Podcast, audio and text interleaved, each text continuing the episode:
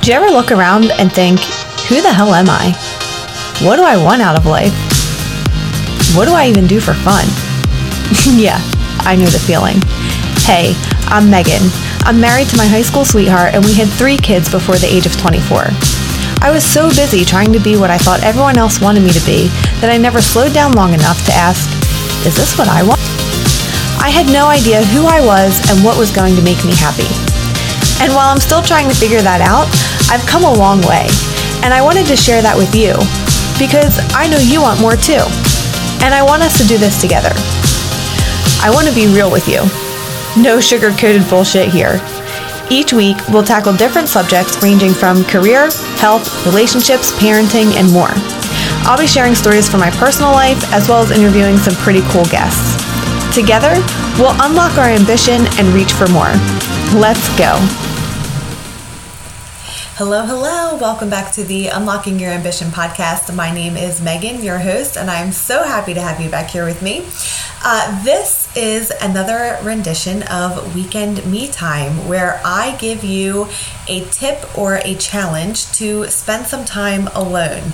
Um, you know, kind of separating yourself from your family or from you know your job or you, just the everyday stresses of life um, and this week's tip is to read a little bit um, I know that some people are avid readers, so if you are already reading, um, you know, as a habit, then this is not the episode for you.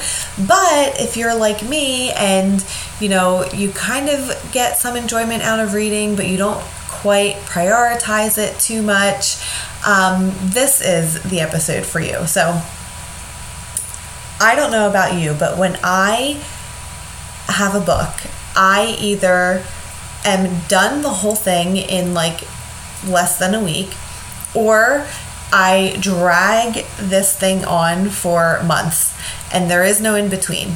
And this is something that I am currently working on. Um, you know, and part of it is sometimes, like, if I don't enjoy the content, I kind of like force myself to try and finish the book and I'm done with that. If I don't like the content, I'm just not going to read the book and I'm going to move on. Um, and so for me, I like to read, you know, novels, um, you know, with plots and, you know, those types of things. And I also like to read personal development books. Um, I've gotten a lot of a lot of practices that I do today, honestly, in, in my life, things that have changed my life have come from personal development books. And um, anyway, if that's something that's interesting to you, you should, you, you know, take a look. But one book that I read very quickly recently, I wanted to share with you, is called Your Fully Charged Life a radically simple approach to having endless energy and filling every day with yay. Uh, this book is by Meghan B. Murphy. And um, again, I started this book and it was, you know, I would read a couple pages here and there, and then I would put the book down. I would totally forget all about it. No offense to Megan or her book.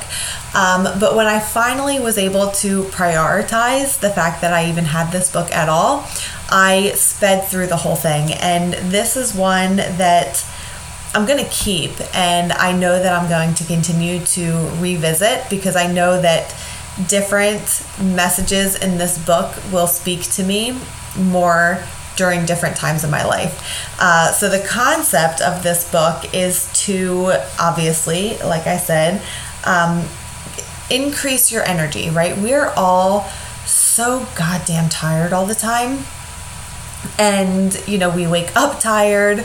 We're tired all day. We're kind of cranky sometimes.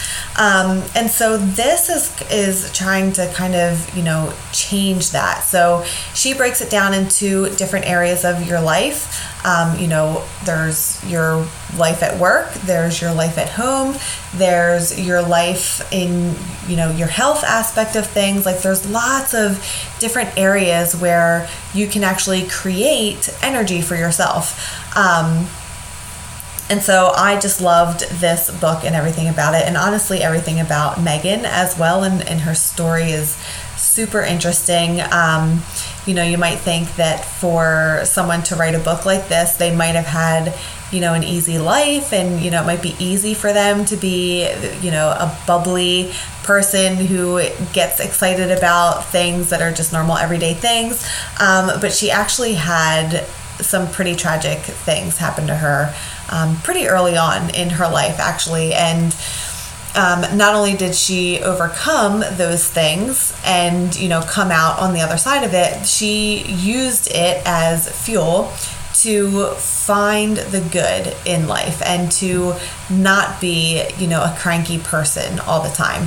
Um, so that's the recap of the most recent book that I've read. Um, you can get it, you know, on Amazon or you know, and I'll link the the book in the show notes. This is my recent favorite, um, but for me, reading is you know, again, like I mentioned earlier, just that separation of you know from everything, everything, um, separating from that screen is so important. We spend so much time on screens between, you know, I work on a computer all day. I'm recording this podcast for you on a, you know, on a computer. We're all on our phones constantly all the time. You know, then we spend, you know, an hour or two or more watching TV at night and on the weekends. Um, I just feel like we're always so attached to our screens. So, reading a book is a really great way to kind of get away from that. Um, and that's really good for, you know, lots of different reasons, um, especially if you're going to read before bed. If you're going to put your phone down and read before bed, um, that's, you know, much better for your circadian rhythm if you're familiar with that. Um, you know, the blue light and all of that that comes from your screen is really bad. It really messes with your sleep. So, um, anyway, this is something that I'm currently working on is getting more reading time in. And so I thought that maybe I would encourage you to do the same. Um, it's, you know, you can get a book from your library, you don't even have to buy one. Um, or some other people like to listen to them. Preferably for me, I do like the actual uh, book, you know, in my hand versus a. Um, like a Kindle or, or some other type of um, device. And again, for me, it's because of that screen time aspect. Those devices are amazing. They're great for um, lots of people love them. They're, you know, they're portable. Um, some of them are even like waterproof, from what I understand, um, which is really cool if you're going to be like on the beach or at the pool I know some of you have like teeny tiny little ones that need, you know, constant attention when you're around water, but my kids are a little bit older now and are excellent swimmers, so um, I'm able to relax a little bit more in those settings and kind of enjoy a nice book. So um, if you're looking for times to read again um, maybe early in the morning before everybody wakes up with your cup of coffee or you know at night after everybody goes to bed um, or, you know, maybe maybe you can you know put the kid in the playpen with something to occupy them and you hang out you know close by and read your book.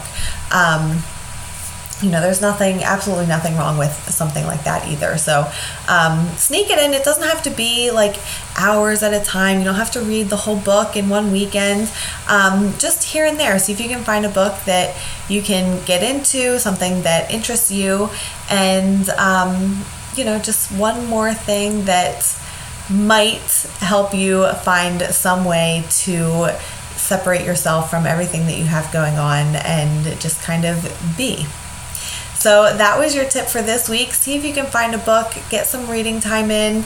Um, if you have a book recommendation for me, I would love to hear from you.